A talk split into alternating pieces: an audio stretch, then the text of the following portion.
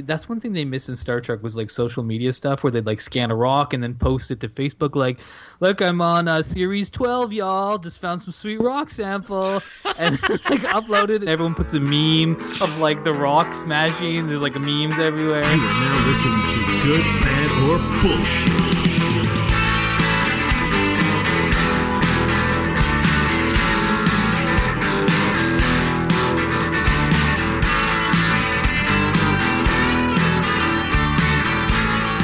Hello, and welcome to the Good, Bad, or Bullshit podcast. Three guys, unlimited opinion.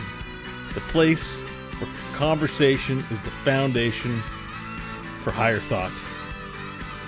My name is Darth Beau, and joining me today is my uh, Sith apprentice, Darth Michael. Hello, Darth Michael.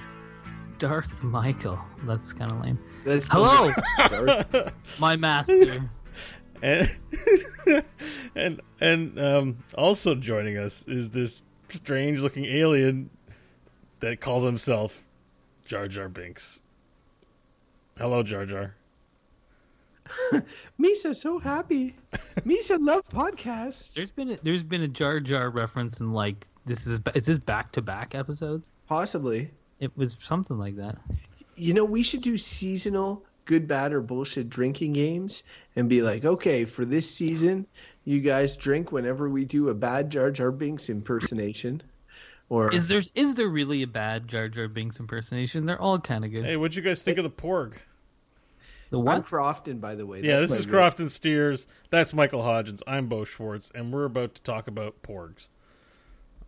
Oh, oh, oh, yeah. Porgs are the. You know, in that trailer for the Oh, yeah. Star Wars, it was that. You didn't see the trailer? I saw the trailer. I was just too worried about them ruining and doing shitty stuff with Luke Skywalker. it was the most didn't give a shit anxious the two Porg. minutes of his life. He's like, I'm so, I'm so, ah, I'm so I don't care about the Porgs. There's always some dumb thing like that in a Star Wars movie. Who cares? I know, but everybody's going nuts for the Porg. Whatever. and it's funny. All he does is do this one yell. Ah, I just think it's funny because you know you've got Chewie, who's in the Millennium Falcon, and you might be thinking to yourself, "Geez, Han Solo's dead. Who who are they going to replace him with? What type of character will it be? You know, A penguin.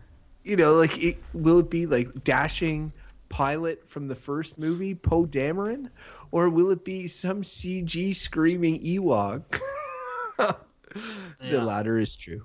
I instantly saw a picture of uh, what's his face from Community, who's going to be playing Lando Calrissian in the new uh, Oh, Donald Glover, aka Donald Glover. He Childish does look like he, he does make a good Lando. I, I was like, yeah, I can see that. Oh shit, I haven't seen that photo. He looks. It's a recent one with, and it was like, is Woody Harrelson in that movie too? I was like, Yeah, Yeah. yeah. he plays Han Solo's like mentor or whatever. Incidentally, that movie's been titled. It's called Solo. yeah. Some people are kind of shitting on that as a. I don't know. Whatever. I shit on The it. floodgates What have a opened. terrible name for a movie. Solo. It's bad. I just couldn't. I didn't realize it was Ron Howard. I I did not know. he It was- wasn't him. The director originally on it had creative differences, and I think got fired or left. Yeah, I huff. heard that too. And so They Ron left. Howard's in there doing damage control. It's was not too- like it a. was- It was uh st- the two guys who did the Lego movie. There, they've done a lot of sort of like comedic movies, and I think the studio felt it was going too comedic or whatever, and they brought in Ron Apollo thirteen Howard. Yeah, Ron Howard. I mean, he's got a pretty good track record, so we'll see. uh, hey, Arrested Development. unrelated. I want to change the topic. We could talk about Star Wait, Wars forever. well- we already have, Wow. but I want to ask. I actually want to ask a question to both of you guys that I want legit answers for. Okay. Uh, we always have the joke before the sh- every time we, we go to do one of these shows. Beau always is about to eat, and it takes like an hour and a half. And then I was Two, thinking, I was two like, hours. or so, yeah, a long time. And I, and I was like, what did what is what did Beau eat? I was really and so I really want to know. Beau, what did you have? I for had dinner? like ramen noodles, and there's still pizza pops in the oven. so you had Okay, you want to have it out on the show? I No, I have wa- two I'm hours before we start recording, and I didn't know we were doing a show today because you had your you had to have your brain scanned, and Whoa. and so so I was like, no show tonight. Take it easy. I got home, started working on actually post production on, on one of our episodes, and then I was like, oh, the call's in, we can do it. And I was like, ah, scrambling. So, and then I don't keep groceries in the house. Beau, there's no judgment. I just was curious. So ramen noodles and pizza pops. Yeah. Okay. Well, I Beau, only ate the, I only ate half the ramen noodles. What Um, did what did you have for dinner? Uh, I had um, uh, pasta with sauce and Like- veggies. Meat based sauce, Uh, no, just the sauce in the jar, like, like tomato sauce. jar Yeah, sauce. tom- he jar sauce. jar jar sauce. It's Jar Jar Binks. Tomato- what do you think he's gonna eat? tomato sauce. Just uh, just question because you guys tried to breeze over it and stuff like that. But like, Beau's like, oh, you got to have your head scanned. But Mike, do you want to talk about your head scan? Because people are probably like, what the f is going on? Oh, I had to have a CAT scan, or s- I still do have to have a CAT scan because uh, I don't know, maybe I have a brain problem. I'm not sure. I have these like That would um, explain so much. A brain problem. Wasn't there? Isn't there like an episode of Star Trek? Was it Star Trek: The Next Generation where some some person became super smart because they had a brain tumor, and then they're like, if we remove the brain tumor, you'll use, lose all their smarts. Can't remember if that was from Star Trek. That Star sounds Trek. like or a. Star Trek episode, but Anyways, and I'm like, what if Sounds that happens to stupid. me? They'll lobotomize me. No, I, I sometimes get this like uh, I don't know, an aura. Like pre, like people get pre migraines. They get something called an aura. So I get that sometimes, but I don't have a headache. So that's like, I don't know. So I got to go have a CAT scan. So hopefully, fingers crossed that I don't need to have a brain amputation or something, or a tumor. You never know. It's possible. I I just think that uh, that like I know what a CAT scan is, but maybe it's in the way that you say it. I just imagine this cat who is like just cr- crawling across your brain, and then he just sits down because it's nice and warm, and it's like, and, and then next episode we're like, so Mike, how'd it go? And you're like, was good. Cat cat says I'm fine. I'm like, oh, okay, well, that's good, I guess. We'll move on. But yeah, no, brain stuff is scary for sure. Um, well, I mean, who knows? It's it's mostly, I think, a precaution because it's likely just kind of a, atypical migraine. But uh, anyways, it's it's Question- always interesting to be in the medical stuff. question: How soon is too soon to replace you on this show? Uh, like, should we wait? You know, until you're well, like I think really in the hospital. I'm irreplaceable. I'd like to see your candidates. Ladies and gentlemen, Scott Johnson. See you, Mike. dun, dun, dun, dun, dun, dun, He's dun, too much dun. a host. You need a you need a curmudgeon. It's true. He's too nice. He'd take over like the Beau role, Beau role. I don't know. Um, take anyways, over the yeah. Mike role. Sor- Sorry, I'd take over the Mike role as the smart, uh, well read one. well read Wait, one. that's isn't that my rule? Well, the question I was expecting to answer wasn't about my personal health problems, but it was was I had shouldn't have brought stew. him up. I had stew for dinner. Ooh. It's great. Reheated stew. It was leftover stew, but it was a good stew. Oh my god, we Whenever was it's- a whenever- I forgot about that part. The what? This was questionception because I forgot that you asked what we were eating. Well, I was actually curious, and then I was like, "Oh, what did we all eat today?" I, I always associate Crofton with just eating pasta with sauce as well, so it's funny that It's basically the closest. It's like pizza, but not in pizza shape. Basically, yeah, it's like it's still it's, still like grain, with, with tomato sauce. sauce and cheese. And you know when I said there were veggies with it, that was a lie. Um, you liar! Why? I wanted an honest. Answer. Beau was honest. He said ramen noodles and know. pizza Beau- pops. No one would admit to that. I didn't eat the Beau was pizza pops. brutally honest. They're still in the oven, just freezing now. So I will say though that I did like how you're like, no, no, we need to stay on task about what we had for supper. Oh, by the way, I may have a crippling health problem, but let's just keep talking about the supper food. I'm like, Well- so yeah. Well, when I went to see my doctor, she was like, "Well, you have the appearance of a healthy person." I'm like, "Great, that's that's the main thing." Oh, that's that on settled. the outside, it looks good. No, like when she did some other tests about, you know, you, they can do other sort of things to see if your brain is working properly. But anyways, then you get blood tests, CAT scan, EKG, all this stuff, and then I'll find out uh, who knows what. You do realize if you do have a brain problem, I'm going to bring it up all the time in picking apart your opinions on this show.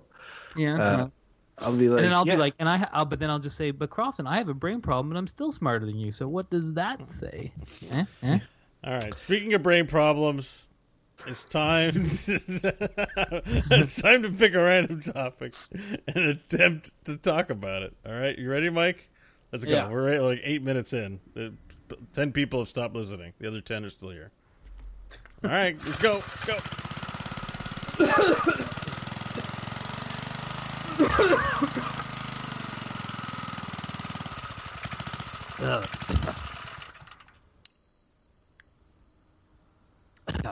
the topic today i- are is our placement agencies. Placement agencies. I find it. a job. I find this is an interesting topic. Just like because I Job think, placement, right? Yeah, yeah, Okay. yeah, yes. That's what I thought anyway. Like the Yeah. employment agencies, right? Sure. Yeah. Yeah. Um, so uh, Place you in a job. I guess yeah, that does need to be said. You know what was my first exposure to impl- placement agencies was this video game surprise uh, that I played when I was a kid called Jones in the Fast Lane, and it was essentially it was essentially a board game, a virtual board game about keeping up with the Joneses, um, and uh, and, and uh, so you would play out a week. And uh, each turn was a week, and like your marbles moved around the board, and you could get jobs and stuff. But instead of going to the places where you would get the jobs, like taking your marble and going to McDonald's or going to the factory or going wherever on the board, you had to go to the employment agency. And as a kid playing this game, I didn't understand that. I'm like, I don't get it.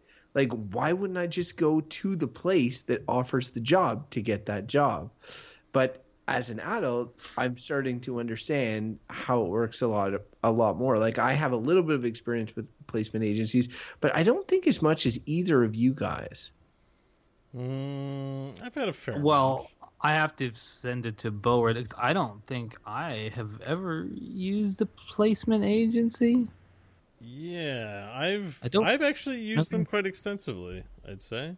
Well, then you better start us off because I don't Okay, think I, I might have gone into one once, but I certainly never got a job through one. so so when I was a young man, I'm like, oh, here we go.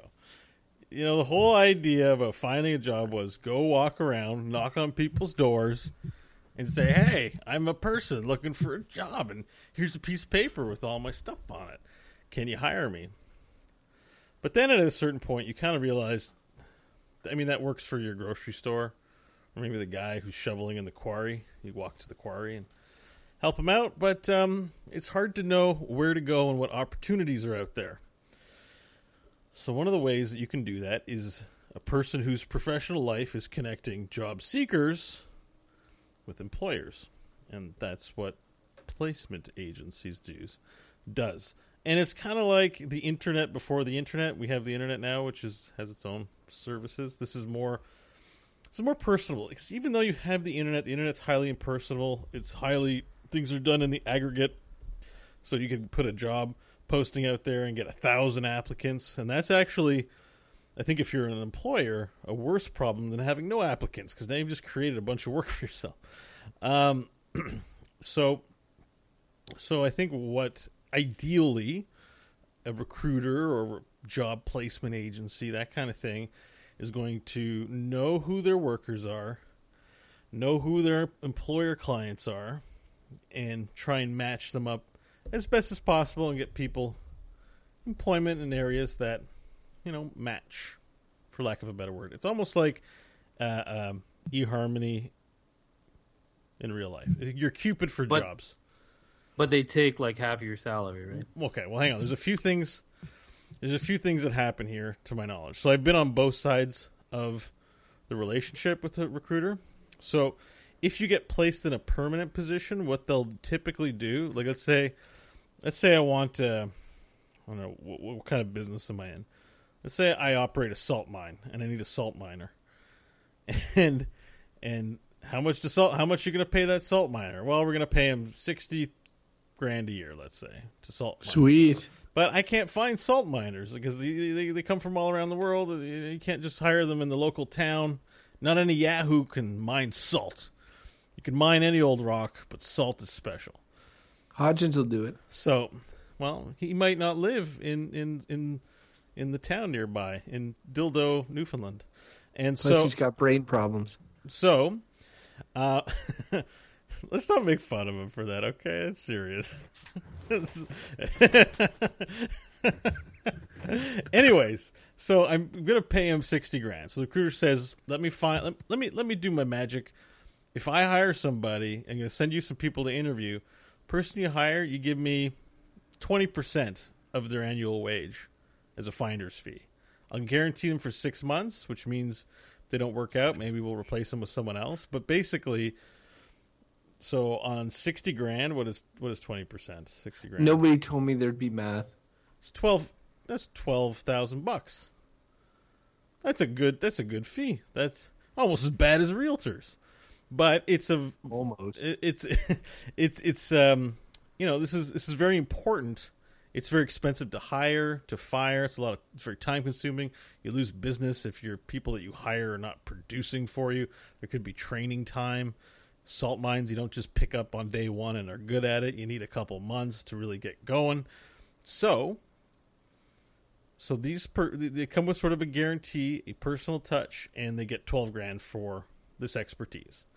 The other thing they do is staffing placement, which is the thing probably most people are thinking of, which is, well, we can't find a qualified salt miner, but what if we got you some Yahoo, and you charge them? I'll charge you twenty bucks an hour, and that's like a lot less. And then what the recruiter does is says, whoever I send in, you take, and we'll guarantee they'll be good or you know good enough. So you pay them twenty bucks an hour, and the recruiter turns around and pays them five dollars an hour or something like that, you know, or eight dollars. Minimum wage is a lot higher here, so let's just say it's it's I think it's eleven fifty right now. So so then they take a percentage of your hourly wage. And those those are the two primary services that I'm familiar with that recruiters offer, which is like headhunting good people or staffing bodies, usually for So- less qualified positions. So the thing is, is like, I could understand where the people would begrudge recruiters a lot of stuff because you'd be frustrated if a recruiter doesn't find you a job, b the recruiter finds you a job but then takes a giant uh, portion of your paycheck, or c um, if if the recruiter uh, you know gets in the way after you've you've you've started a job of you becoming permanently staffed by that organization or or maybe the organization doesn't staff you because of the stupid agency wanting a cut or something like that. Like i can understand all those things as being super frustrating but at the same time it feels like like if you're screwed and you need to find a job quick and like somebody that has a lot of connections and you're willing to work in a field and you're you say new in town and like like that they provide like I, I use a term I guess necessary evil um, yes it's possible to get jobs through contacts and friends and other ways but if you don't necessarily have a bunch of those or a, a network set up or you're just getting started like it feels like I mean, they're they're a, a tool that sucks to use sometimes. Sucks that you have to give them a big chunk chunk of money, but you wouldn't even have any money if you didn't get their help to begin with. Is that safe to say? Like, you, if- you also said Beau that you're on you were on both ends of this. Like Yeah. so when you So because because like I if hired you're hiring someone, Yeah. is it that you basically are outsourcing the whole hiring process, Yeah. which can be So big know, a big value add for a recruiter is at scale. So if you are I mean it doesn't matter what size, but if the cost of maintaining your own recruitment team in-house and purchasing all those technologies and techniques that they use to maintain a database of personnel for hire, it's cheaper to outsource it if and when you need it. That way, I'm only paying for the service when I'm hiring people, and I'm not paying salaries to to recruiters internally. If I'm say IBM, maybe IBM does that. Like I think really large companies invest in their own recruitment and probably partner, and it's probably quite complex. But but definitely in the situation I worked in, we had no none of that internally, but we were you know it was a national provider. We needed service, we needed assistance and expertise, and meeting people straight off the internet it's a non-starter. You need like you want some reasonable assurance that people have been vetted and some time's been spent looking at them. So there is value in that. And 20% of a salary sounds like a lot but the business might have a staff my salt mine might have 100 salt mine workers and 10% is a you know very small percentage of my labor budget so it's affordable but you wouldn't. You also wouldn't have to necessarily compensate them even in the same manner that you would compensate regular uh, employees. And we live in a government town where the main employer is government. To get into the government in a permanent way, you need to go through a bunch of hoops of job competitions and language testing and this and that and the other thing. Um, when urgent staffing is needed, the placement going through an employment agency, the the, the employment agency is the is seen as the employer of that person. So that person is employed by the employment agency, and the government is just, or a company is just hiring said employment agency, like they would a contractor for fixing, like they would fixing their printers or whatever, uh, for a finite period of time. And so what that means is that the benefits um, due to the, the the employee would be the benefits of the employment agency and not necessarily the benefits of an employer. So, like, I've seen companies that have said, we pay on average our employees X amount of money, like $70,000 a money. Uh, uh, $70,000 a year. And then it turns out that in fact half the floor are placement agency workers that are paid 30 grand a year, right? And but they don't count as employees. They don't get health benefits. They don't get any of this stuff because they're sort of like you know backdoor and supposedly for temporary periods of time but often um, those temporary periods like get longer and longer and longer. The the cost of paying the placement agency is just cost of cost of business or whatever and it's just worked in. Um, and then new people are brought in and all that. So there's a certain amount of disposableness to the employees in that structure. I find. Well, it could. I mean, so with I understand, like you know, when we're in a bubble of a gov- of a government town that has a really kind of crazy way of hiring people in the sense that it takes a very long time. Uh, because like if you were a private industry person, because uh, I, I could look at it this way, and you wanted to hire people and it, and it can cost a lot of money to hire people. I mean, again, another government, Canadian government statistic, but I knew an HR person who told me it costs about hundred thousand dollars to hire a person in the government, which is a disgusting amount of uh, a disgusting amount of money to to see spent to hire someone, right? So like if you if I was a private company that wasn't bound by the same and and and a, in the government, they're never going to hire somebody um you know permanently through through one of these agencies it's always be temp. But that's not necessarily true for a private sector um, thing. In the private sector you might say like okay let's i need people. It costs a lot of money to do all this vetting. Hire a placement agency. You get a bunch of people in you get them working you're kind of rolling. And then you might feel after a year or six months of having these people then you might say like okay like you know these 10 are awesome. Let's just hire them uh, after the term's up because we're private sector. We do whatever we want. We'll hire them because they're good. Done. And now you've saved all that money in the hiring process. And then the ones that are no good, you say like, eh, you know, terms up, whatever. We don't need you guys. And then, so like, I could see the huge advantage of using a, a placement agency if you're in the private sector and you're not bound by these hiring protocols as a way to get people fast and save money. Like, it seems efficient in that sense it just seems like again i go back to the term necessary evil in the sense it makes it sound like they're evil but it's just the idea that everybody uses them on on not on the hiring end like the empl- the employer end, but on the employee end is likely to be dissatisfied in some regard because they're, you know, and I, I went through some of the the reasons of why that could be. But like as soon as you have somebody taking a cut of your money, think of how how many people are pissed off at taxes they pay, right? So, so um, I I just I understand the benefits, but I also understand why people.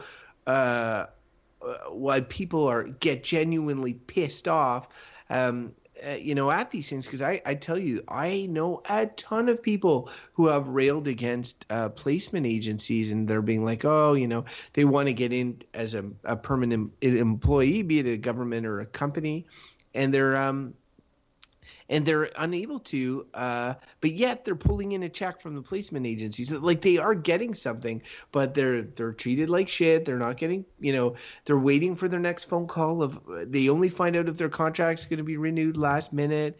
You know they've got to do their timesheets and all this and get them signed and send them into the agency like the agency doesn't build any goodwill with the person like yes they may end up being the person uh, the, the institution that enables them to get a sweet long-term career job but you know, like people don't seem to appreciate that part of it. They're just like, you know, screw this group that takes money from me and like controls my fate. You know. Well, yeah. I, so, are wait? Are you saying are you pro the fact that placement agencies try to form relationships? Because I've had good experiences.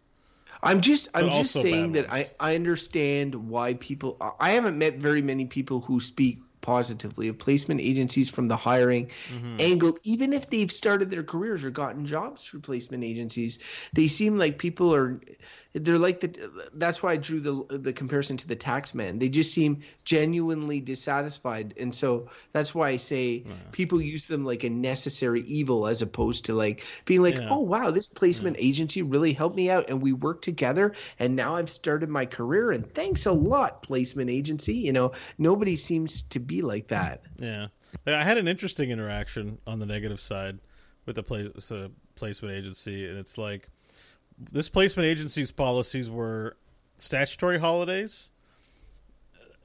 Okay, so let's say there's a statutory holiday on a Monday.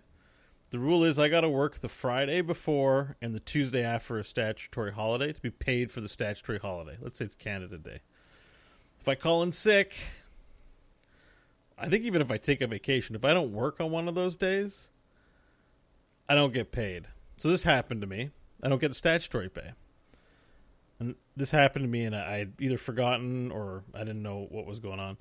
And I called them and I said, "Can you please pay me my statutory pay? You pay me minimum wage, and you when you signed the contract for a year for me working in this place, you budgeted that I be paid all my statutory holidays, and you can't tell me that one you know one sick day uh, should make that should take that away. And they said, well, in Ontario, the minimum requirement that the law states is we don't have to pay you for the Friday if you you know we don't have to do this. Like if you don't work either one of those days, then we don't have to pay you.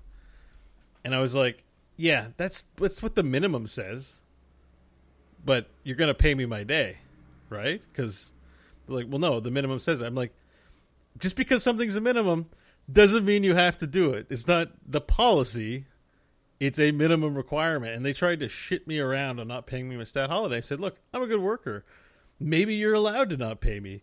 Are you going to be a dick about it? Like, you should just give me my money. And they gave me my money. Like, you know, and I was just like, Good for you, Beau. and it, it was like it's for minimum wage. What is it like fifty dollars that I you know I started a big argument with them for, but Well, well like- good for you though. but uh, but look, this is this is the kind of shit that earns them a bad reputation, which is like they are doing the minimum, and rather than say, "Look, employee, we're only doing the minimum for you," they hide behind bullshit, you know, corporate speak or or well, the policy of law, and like most of the people that work at recruiters, they're not as good or qualified in many cases as the people they're actually hiring, or they'd be working at other places for the most part. Um, so, Do so that's what earns them a bad rap is, is are stories like that. That's really interesting, actually, I, and it it made me think that like, why? So why? Did, what they're doing there is they're pissing Beau off essentially, and like they they actually caved to him, which is great. But like, if they didn't or whatever, it it would be like, in their minds, their employees are disposable because if you're a corporation or you're building a corporate culture, you're trying to get people to subscribe to your value system, maybe, um, you, know, and they, we're again we're government, and they, there's a certain culture there. You want your employees to be motivated, to be involved, to be implicated. Um, in a placement agency, again, going back to my disposable uh, thing, it's like they know the that what they're there for. They're there to help get you uh, started in your career or in, in but what, then you're going to leave. Like you're you're not going to stay with them long term. So why do they care if you like them? They just care about you making them the most money eh, for the time that you're there and know that it doesn't matter how nice they are to you odds are you're going to you're you are going to leave one way or another because your intention is never to be a career placement agency person Yeah. Right? Yeah. Yeah. I mean, that's that sounds right to me. Like it's, you know, they know they they're only going to get the work out of you until you find something more gainful. But the fact is that they have opportunities that they can give you long term. So so building up a good rapport with a placement agency is kind of good if you're looking for a deeper career.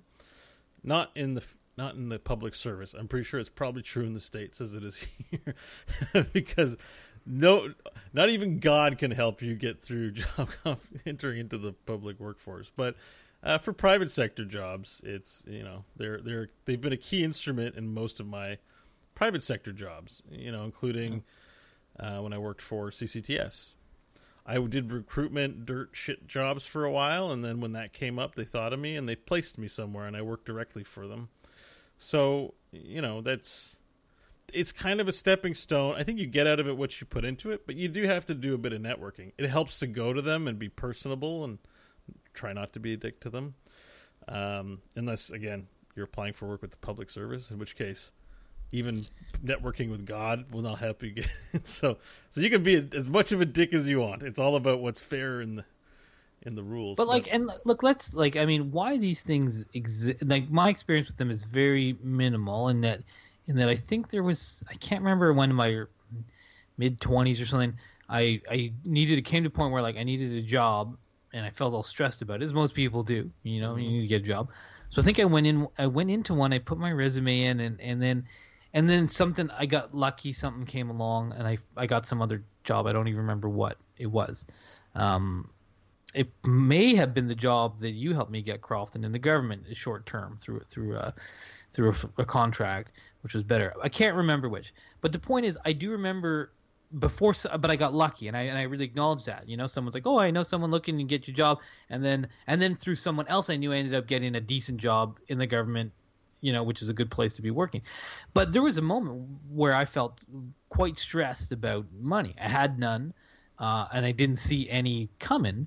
And I was applying for jobs, and a lot of the good jobs take a year to get. And so I'm like, fuck, I need employment now. Uh, and so it came along. But I mean, a lot of people are, are, are in these positions in some points in their lives where you need to get something quick um, you look around online, there's only garbage jobs, which aren't going to lead you. I mean, I shouldn't say garbage jobs, but like menial jobs. And if you're aiming to, you just say you got an education in a university and you're trying to get something in some kind of, you know, office setting for to build experience, you need something. It can be hard and take a while, and you need so so. It makes sense that there are places to go.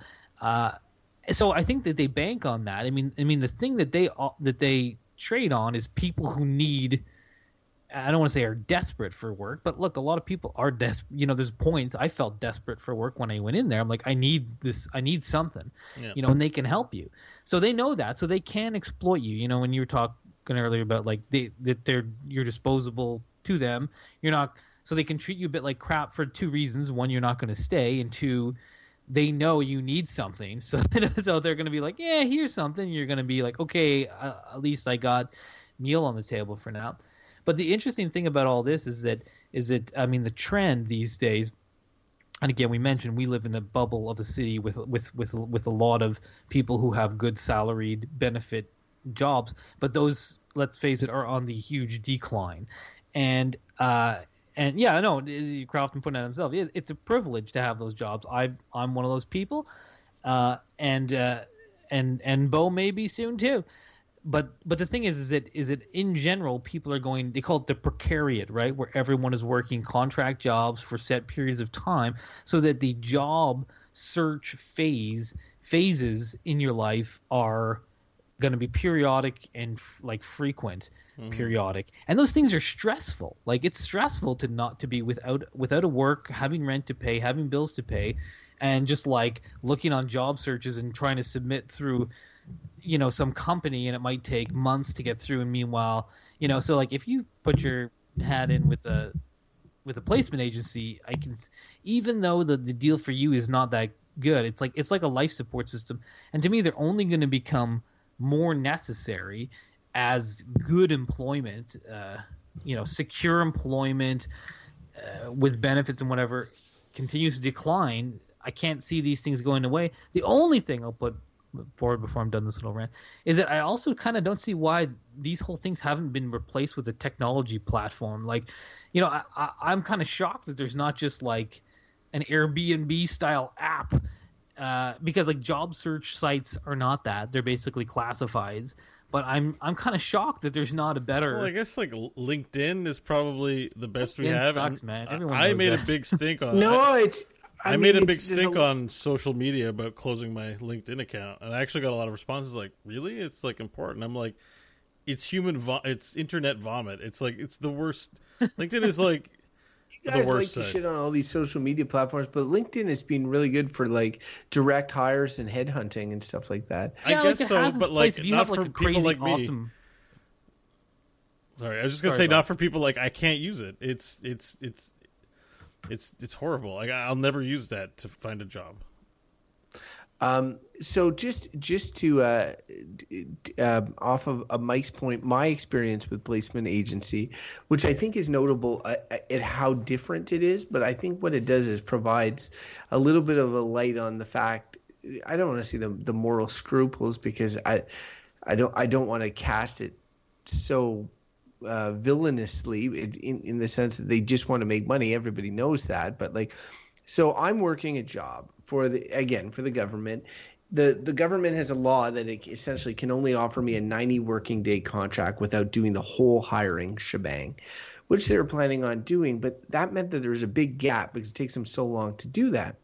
So I worked the 90 days, and you know, near the end, they're like, "Shit, okay, so we need you to go to this placement agency downstairs, and and and tell them, uh, you know, like that they're going to get a call looking for an employee that has X, Y, Z skill, and whose name starts with C, if you know what I'm saying. Nudge, nudge, wink, wink." And I'm like, "Oh, okay, I I." You're gonna hire me through this placement agency? Oh no no no, we can't do that. We're just gonna ask for a couple of CVs, if you know what I'm saying. I'm like, I'll, I'll, I'll just go downstairs. So I go down to the placement agency, and and I say, yeah, you're gonna get a call, likely looking for you know looking for a position, uh, looking for a um uh, a person, but they're really just they're looking for me is essentially what it is. So they're like, okay, we get what you're saying. Wink, wink, and I'm like, okay, I feel really dirty right now, and and uh, and then of course you know they get the call and then they sit down, and I of course have been being paid X amount for the first 90 days when I was working, you know, this job directly for the employer. And then they're like, okay, we're going to pay you X, you know, Y amount. Um, and they're going to take their cut. And I'm like, wait, wait, wait, whoa, whoa, whoa, whoa. I said, I brought you this contract. Like, you would not have even been offered this if I wasn't coming in your door saying you were going to get this call. I made this happen. Were you, and, um, and so we got into like a negotiation. They're like, well, we could take less of a cut than we normally do. And I'm like, yeah, otherwise I'm just going to bring it somewhere else and they're going to cancel the contract. So it was like they took 5%, I think, which is not much. And I, I, I jacked it up on my employer as well. So they had to pay me more. So I was getting more actually through the agency than I had been previously. But just their, their, like the ability to do that like to the whole thing it still to this day sticks with me as like you know not playing by the rules sort of like being like okay we don't care like we're just we just want to make we just want to make money like you he came in he's bringing us this this contract we're going to work with him whatever blah blah blah so it's not i'm not saying it's their fault it's or the employer's fault. It's just felt skeezy, and I just associate placement agencies with like trying to make a quick buck off of human toil for right or wrong. It's hmm. it's funny though because that story you could look at it the exact opposite way because I in, when you're telling it, it sounded like the government is the idiot in the in the in the picture who's like, Oh, we want to hire you, but we cannot because of all these mountains of policy. And then so you have a pro- you have a problem now because they want to keep you. That they have that problem. You want to stay there. You have that problem, and the only person who can solve it is a placement agency. And, and like yes, it is annoying for them to have it drop into their lap, but like they know the deal, right? The government can't hire you. You can't keep working there. But they're like, whatever, we'll be your intermediary and uh and and sh- like i i mean if i was them i'd be like yeah 20% and then they're and then you're gonna be you know you're you negotiated rightly so be like look i brought you this i go to another one uh and they all probably would have played the same game to some extent so you negotiated sounded like pretty good thing for yourself in the end but really it was like they were the solution to to a problem your employer had and a problem you had, which ultimately led to your benefit, right? So absolutely, absolutely, it, that is exactly why uh, my point from the beginning stands in the sense that I don't feel good about that. I don't have good, warm, fuzzy feelings about this placement agency coming to my rescue and helping me out, right? So but that's do you have good, warm, fuzzy feelings towards the government for being dumb and not able to hire no, you? No, I totally was really pissed about that situation with them. Obviously, they're really easy to be angry at in that situation, right?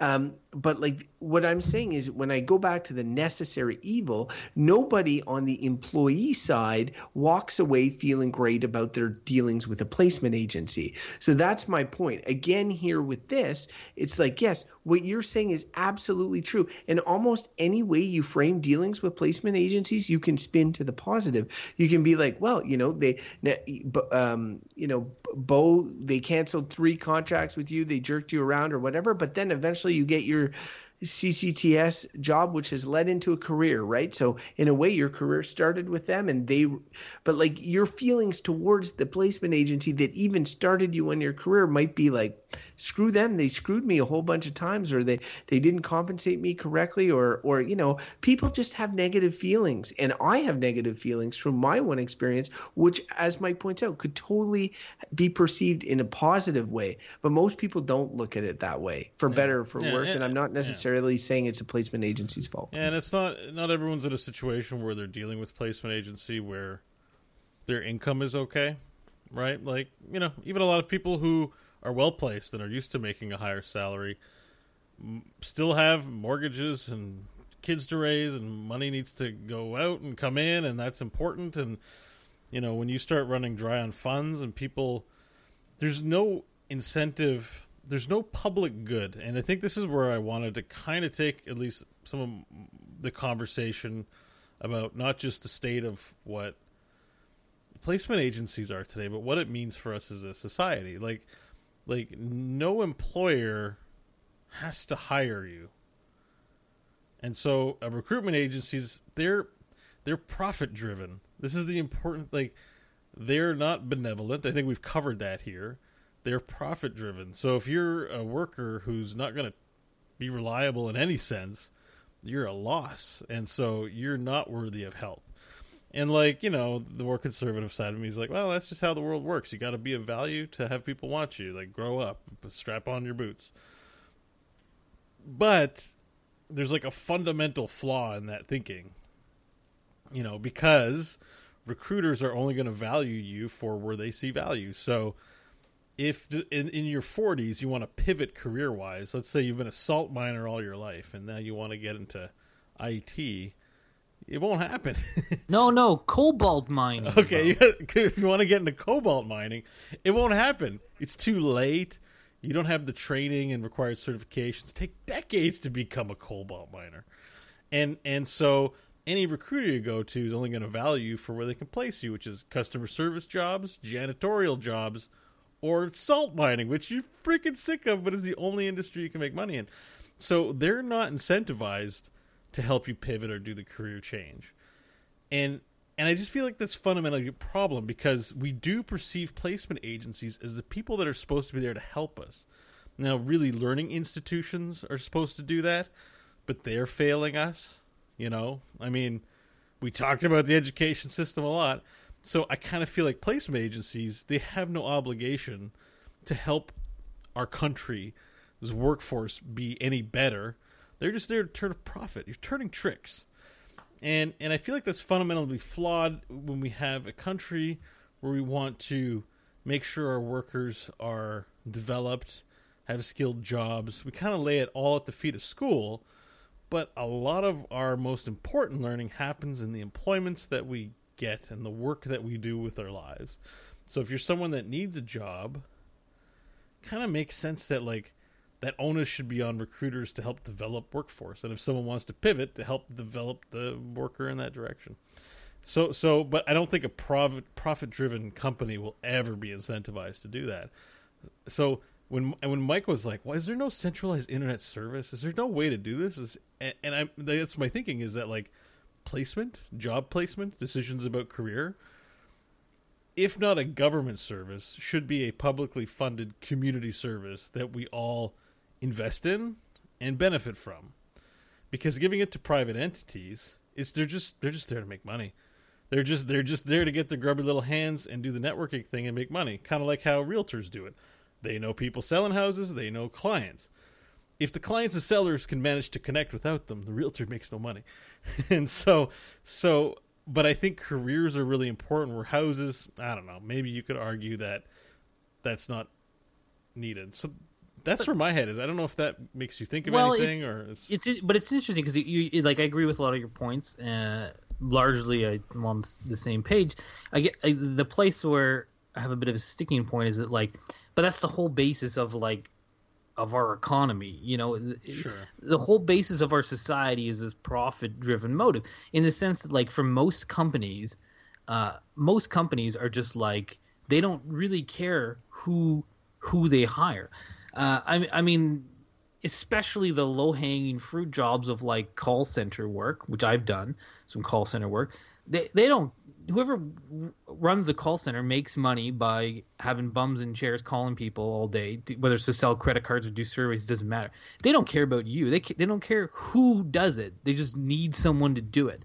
So they don't care about you either. So there's like get a placement agency. Like we need a bunch of people. Like placement agencies, like we don't care about people either. We'll take, you know. But that's that's how it all works. And it's like, sure there there are better jobs, but ultimately it's like if you're an employer, you don't care about anybody period. You care about someone to perform X function, and I don't care if it's candidate X, Y, Z. If mm-hmm. they're all qualified, throw a dart at the wall, really. Yeah. And, and, I mean that's the nature of work. That's the that's the nature of being in a job market. I hate that it's called that, but it really it really is. I mean, there's a job out there that you, there's a hundred jobs that any of us may be good at, but like no one job, no one no one employer cares about you as an individual. They just care about having the service fulfilled. If you do that properly, they'll pay you, and a, and a, and a good employer will, will give you other added benefits. But ultimately, if you leave, they don't really care. They will get someone else. So I mean, it's all like that. And if in a placement agency, they're just part of that chain. They're like, well, these people they don't care about people. They just want they just want service. They just want functions fulfilled. And we and and and the placement agency is just like, well, we have people who need employment and these people who need functions fulfilled. Let's just plug them in and take a little cut off the top. That's our service. To me, that's just what everything is. So mm-hmm. I agree with you, Beau, in the sense that I'm like, yeah, I wish our society didn't function like that. It does. Uh, I think it's kind of it's kind of crappy, except for you know you can find all these little pockets here and there where it's not like that but mostly it is. Yeah. Uh, so I just feel like they're just playing the game same as everyone else. Yeah. Um, like I, I, with my customer service background and my manager background, like I've gone to a few recruiters sat down and had that con. You know, let's meet your manager. Let's see what you're going. But post long hair Beau remember when I used to be short hair, look conformist kind of Beau And I'm pretty sure like, hey, this is a highly saleable manager. Let's bring him in to the recruitment agency, and then they meet me and they're like, "I can't pitch this to anybody," based on physical appraisal. And I know it's happening. So I think that I, See, I, I, think that's part of it too. You know, it's just before rolling into verdicts. The one other thing that I that I find, and I'm thinking about my experience from earlier. Uh, as well in this is like so we we're in a government town but most major corporations like the microsofts the googles all of these places mm. um, they they have onerous hiring processes. Like it's not just government; it's in a lot of places. L- organizations do big. Yeah, uh, but like these police pieces are not the massive employers. Like the retail sector dwarfs them, right? The service sector dwarfs them. They, they're they're they're narrow. You know, tech companies are great, and everyone's like, "Oh yeah, go work for Google." It's like not that many people work for Google. Way more work for McDonald's. Like their McDonald's is a mass employer, Starbucks is a mass employer. You know, service and retail are mass employers, and any of these tech, like I, I'm not disagreeing that they have onerous hiring process, but they're they're the they're at the they're a niche. They're looking for highly skilled small group of individuals, and that's just not accessible to most of us. Yeah, I hadn't gotten really to my point yet, um, which was uh, which was that there's a lot of organizations that have onerous hiring processes across the board. My question is, do do placement agencies uh, like if placement agencies didn't exist, would it force these other organizations to have more expedient hiring processes? Do they rely on the fact that these agencies exist to have shitty ones or to be able to be able to like well we don't need to do a fast hire because if we if we did have to do a fast hire we would use this employment agency. So we'll just do these super comprehensive really long take forever multi-stage hires because you know we we can. Those will get us our big staff long term. And for shorter hires we have the placement agencies. Whereas if the placement agencies did um, did not exist wouldn't they be forced to do a better job hiring themselves. Well, I mean, so I have I don't know too much about this, but um, there's one of the tech companies in Ottawa's Shopify, which is just like growing. Everyone's like, oh, Shopify and all this stuff. So my wife's friends with the guy who is a recruiter for Shopify, so they do their own recruiting, and it it sounds like from what he was telling her that it's not it's not onerous really in the sense that like people put in their CVs and if it's so they do their own hiring, but it's not convoluted in the sense that uh, it's like okay you you have you know you're looking for a job as a developer there or something like that. It's like okay yeah you have this experience this experience. He meets with you. He likes the cut of your jib, uh, basically. Uh, so you you meet the, you meet the tech qualifications and then it's like he just has a sense of what the people they have are and then if you fit in well with their or or you provide something that they don't have like say you might speak spanish and they don't have anyone to speak spanish and he's like well i'll just hire the, that you then. And they just do it because uh, they're not constrained by giant policy things. They're a fast moving company so they move quick uh, but they also have enough money that they have their own pers- their own people doing it right? Like if you i don't know that I, I think shopify you know certainly when they're starting up did use recruitment agencies and and and does to to get going. But like probably again it's just to get some people in there and then they shed the ones who are no good and keep the ones who aren't. So like does it will it force them to do it better? Like if they didn't exist?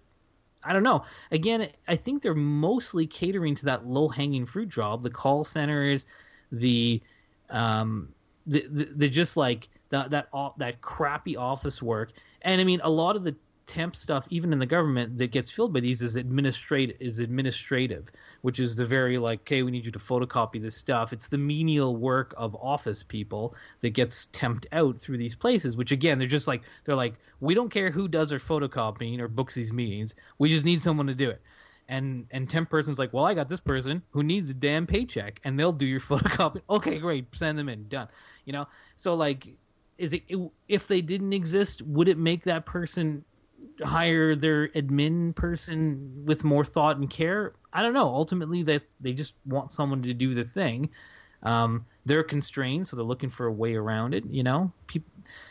I think I think that these place managers fulfill a need. That's why they exist, right? And yeah. and I mean, I would agree with with having a broader conversation about like why is this need there? How else should society be structured differently or better? Or better? But I mean, that's a broader conversation than than this here. Yeah, I guess. Yeah. I guess it is, but again, like we've been in a lot of other topics where you guys have pushed that conversation and oh, said I'm that, happy to talk more. well, that. no, I, am not. I'm not saying do it because we've already spent a lot of time on this topic. I'm just, I'm just saying that like, like there's been a lot of change the world type conversations on this this podcast not being constrained by well that's just how it is you know there's a need there and this is how it works. And um and and i, I feel like it's funny because you know i feel like me of all people have been the most negative uh, on the placement agencies. And we'll see how how verdicts land. I think we'll all be probably in the same ballpark. But at the same point uh um i do i do think like the placement. I do agree with what you're saying about the low hanging fruit in many regards and the types of jobs. I think there's different types of placement agencies and some that cater to more professional uh, professional work. I do think that when people reach a certain stage in their career, they might incorporate themselves or or become uh, you know consultants in that and and move out of that sphere as well. So, um, but that said, I, I guess I'm ready to roll into verdicts. You guys. Yeah, I think sure. I'm, I think I'm I think I'm about there. I mean, it's a big topic. Feels like we've been on this for a long time now. All right, sort let's uh, let's bring in the format. Well, remember we spent ten minutes on um, uh, what Food, we ate for dinner. food, and my brain problems. All right, here come the farm animals. They're on their way in. Where are they?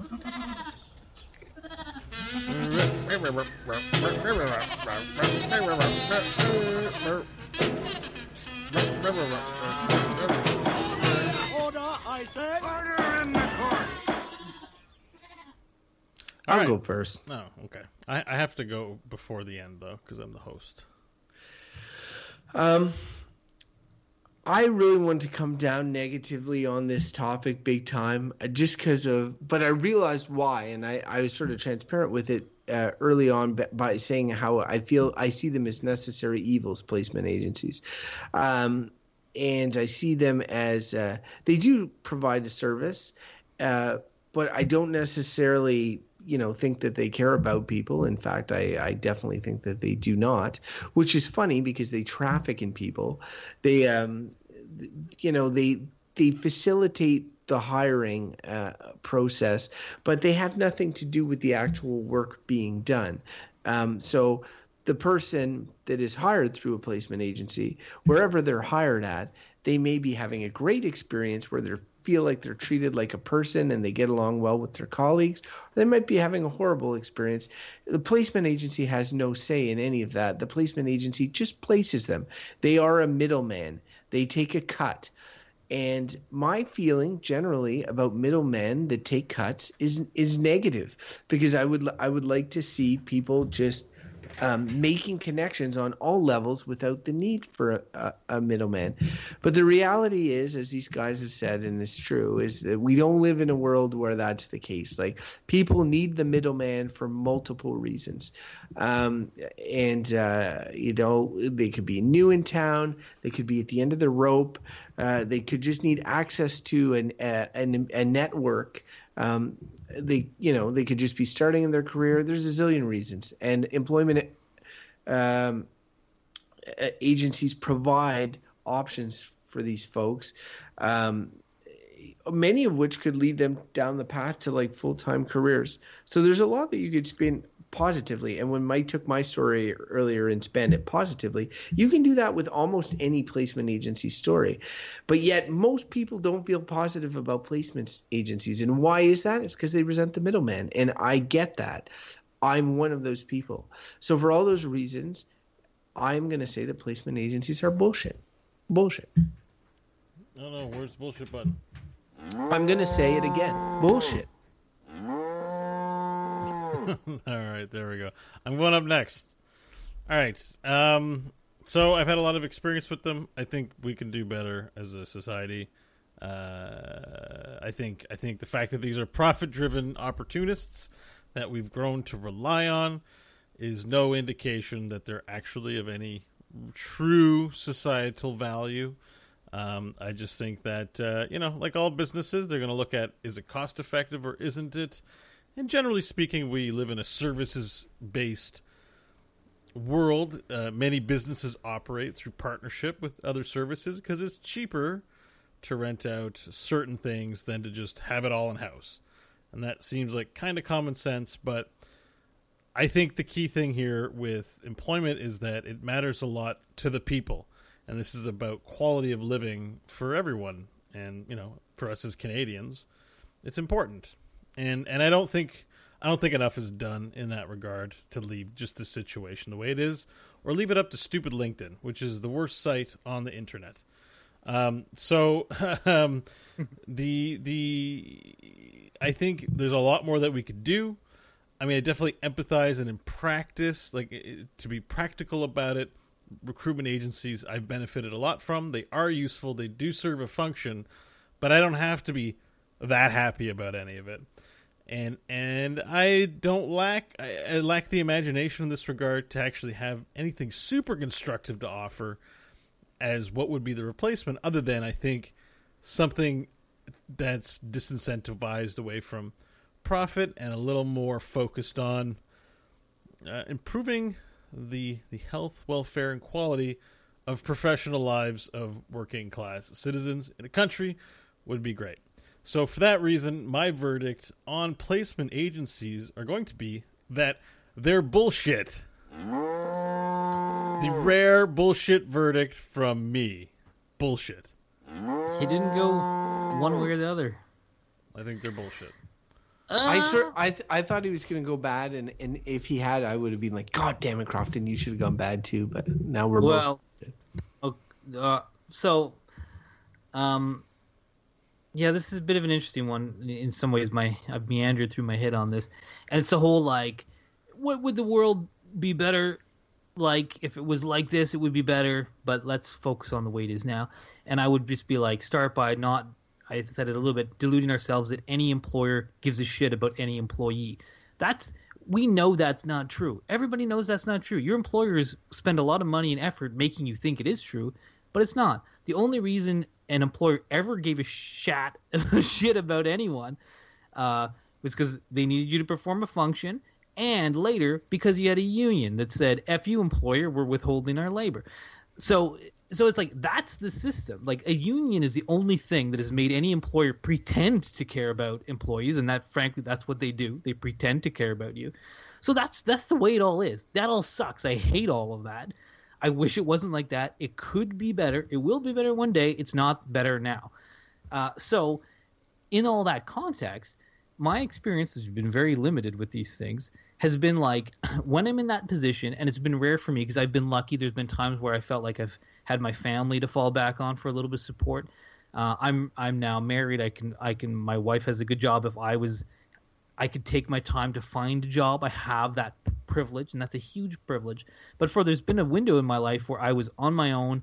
My family did not have resources to help me, and I felt like fucking alone with the with the with with the floor falling out from under me, where I needed. Uh, and this is what it felt like safe harbor somewhere just a goddamn job it wasn't a job i wanted i didn't i don't want any job right i needed any job i didn't care what it was uh, and I was felt like it was scrambling because I needed a paycheck soon. And I was like, oh, these jobs that are good are going to take a while. I need something now. You go into a placement agency, they're like, hey, happy to see you here. Well, let's see what we have. We can maybe we can get you working soon. It felt like safe harbor, right? In the shittiness, which is the employment market that we live in. It's and it is shitty when you're looking for a job. Everyone knows it's super stressful. Uh, and at least when I've gone into a placement agency, they make it seem like, oh, we'll try to get you something. And and when I've been in that situation, what I've been looking for is like a paycheck to get food on my table and me to stop being homeless, to give me the peace of mind to then go and find a better job to have that. So I was like, okay, look, these they all suck. All your points are good. I agree with them all, but in the context of what these things are, I think that they're kind of good. They're a landing place for people in need who are looking to just get through to the next thing. So I'm saying good. They're, they're good. Really? And I, I can't believe this? I'm saying that just to be just to be fair, but that's where that's you, where you land. said good f- for. I Oh said my god. good for placement agencies. That that. I'll take a- If, if it was like state, uh, look, if the something wrong with this. It's broken. This Listen, if, this, broken. if the if the topic was like state of the job market and and capitalism, I'd be like bad, bad, bad, bad. but that's I'll not take what- uh, I'll take twenty five percent of that verdict, Mike. So uh, that brings you to bullshit. I think. Uh, Yeah. Yeah. That's Oh, you took a if you're 25% cut. me for now. That's fine. Well, also now we're replacing you with Scott Johnson. It was great you working with our organization. You get no health benefits. Actually, Let's face don't it, I just found out- the out. I just Let's found. face it, this is the shitty job of podcast. Scott Johnson's not going to work here. You're going to get some Yeah, schmuck with no podcast. I just found out what the fee was going to be for the recruiter to get Scott Johnson in here. Yeah, you're not going to get your like. Are you willing to put the a- a awesome, second mortgage awesome on your- resume, Croft, and you're going to get Joe Schmuck being like, "I know how to speak." I was gonna say we, we could. I was gonna ask you, can you put a second mortgage on your house so that we get Scott Johnson? But then Mike talked over me twice, and so I'm gonna go to Money Mart and take out a loan, and we're gonna hire Scott Johnson. So Michael, stop talking over me, goddamn. All right. Um, Uh, so if you want to tell us, uh, if you want to talk over us, or tell us how much you agree with Beau that LinkedIn is like vomit, ate vomit, and then vomited vomit, and then made a website, and then shit on the website and published it. You can do that by emailing us at goodbadbull at I didn't know it if gmail.com. goodbadbull at gmail.com. Please send us your letters, especially if they're about LinkedIn. Good or bad. We'll take both. I know Crofton he's he's. I'm really hurting his feelings with this. He loves LinkedIn. It's this is.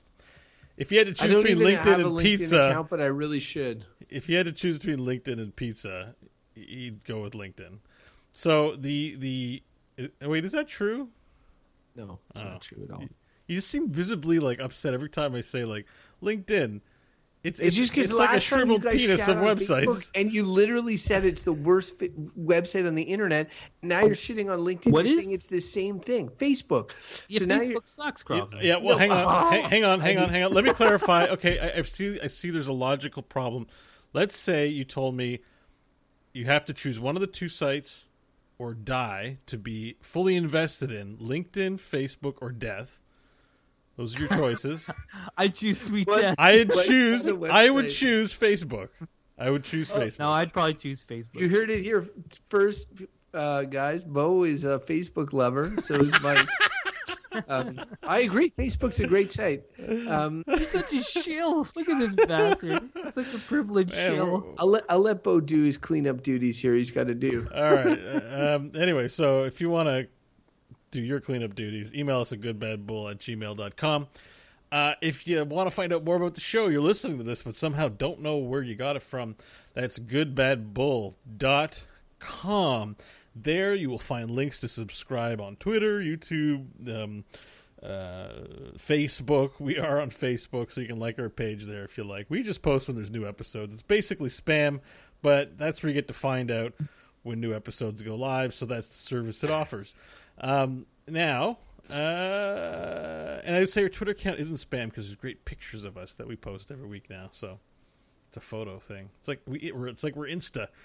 Anyways, um, what's next on the list? Oh yes, we have patrons, and we have a ton of new patrons. Actually, there's a ton of new listeners. So welcome, new listeners.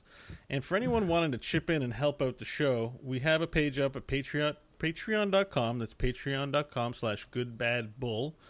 And uh, there you can chip in a buck a month, help us pay for server costs, keep this sweet show on the internet free, and uh, well, not free for you, but free for others.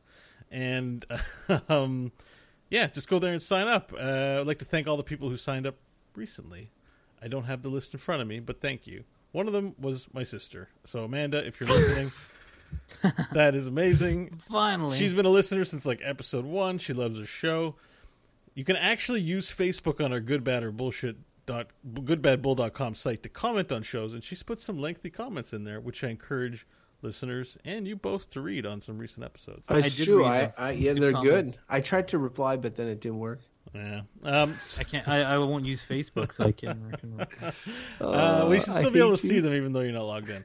All right. Uh, that covers like the thank yous, I think, for the most part. Goodbadbull.com. It's all there. All you got to do to subscribe to the show is good, goodbadbull.com. Scroll down click the link that says subscribe on iTunes or Google Play.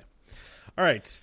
We also have personal social media presences in spite of all of our kind of negativity that we just displayed towards it. So um, I'm at Beau Schwartz on the internet, Crofton, but our listeners want to find out more about uh, you and where to follow you on your instas and stuff. Where can they do that?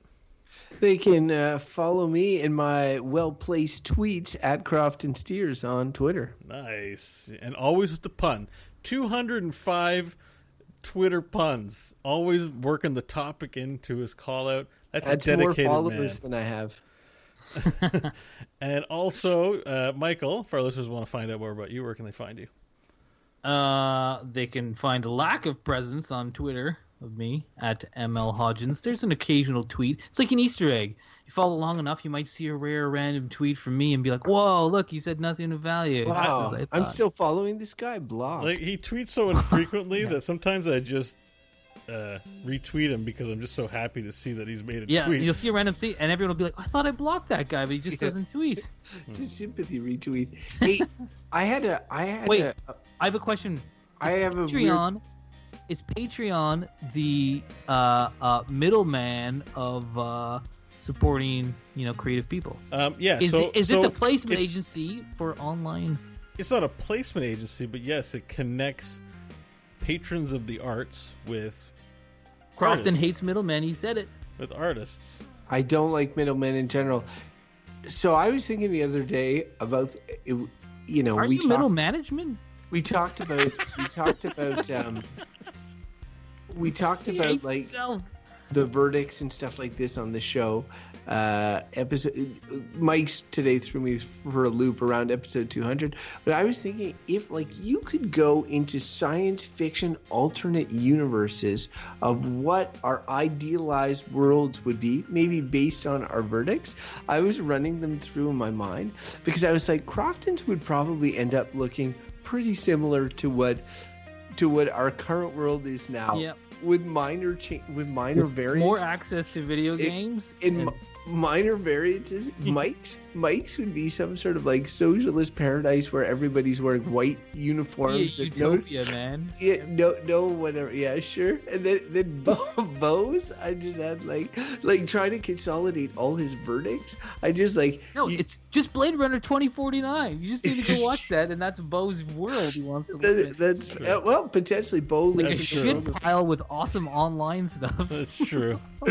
Beau lives in, in the world of Blade Runner. Yeah, maybe. I just imagine going into Beau's wor- world and hearing like random screaming in the background from people. Oh my god! And you're like, oh geez. Actually, you know what I think it would be? Beau's would be Blade Runner 2049. Crofton's would be basically the same, the the current world, which kind of blows and shows his lack of vision. And and my, and mine and mine would be would probably be Star Trek minus these minus the outer space like fighting with aliens. The part where they're like at Earth and everyone's like la la la, and everyone sort of just works at a great job that they that they're passionate about, and there's no money, and everyone gets along and knows about science. Like that's I would be the Star Trek. and then they that's at the beginning of the movie before the aliens arrive and war- wipe them all out. And to be clear, it would be the uh, yeah the uh, Star Trek: The Next Generation on Earth. Just to be fair, I would be Captain Kirk. Uh, Man, prob- what's going on with you and Star Trek? We ended like two episodes ago because I'm doing post on our shows. We also ended a show talking about Star Trek. it's relevant, man. I feel like you really want to watch Discovery, but you some for some reason you're refusing. Look, there's a we're- part we of all your walk around brain. with tricorders in our pockets now. It's because of Star Trek that we have it, not Steve Jobs. He just saw Star Trek and said, "I want that thing." Yeah. Yeah. Uh, tricorders.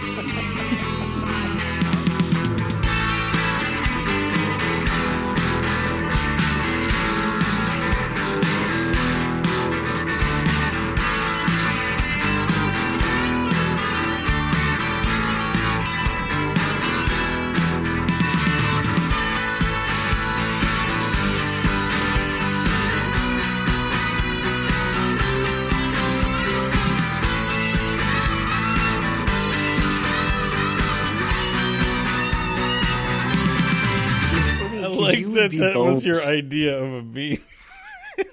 Two I've rocks seen the fucking gifs you post, Beau.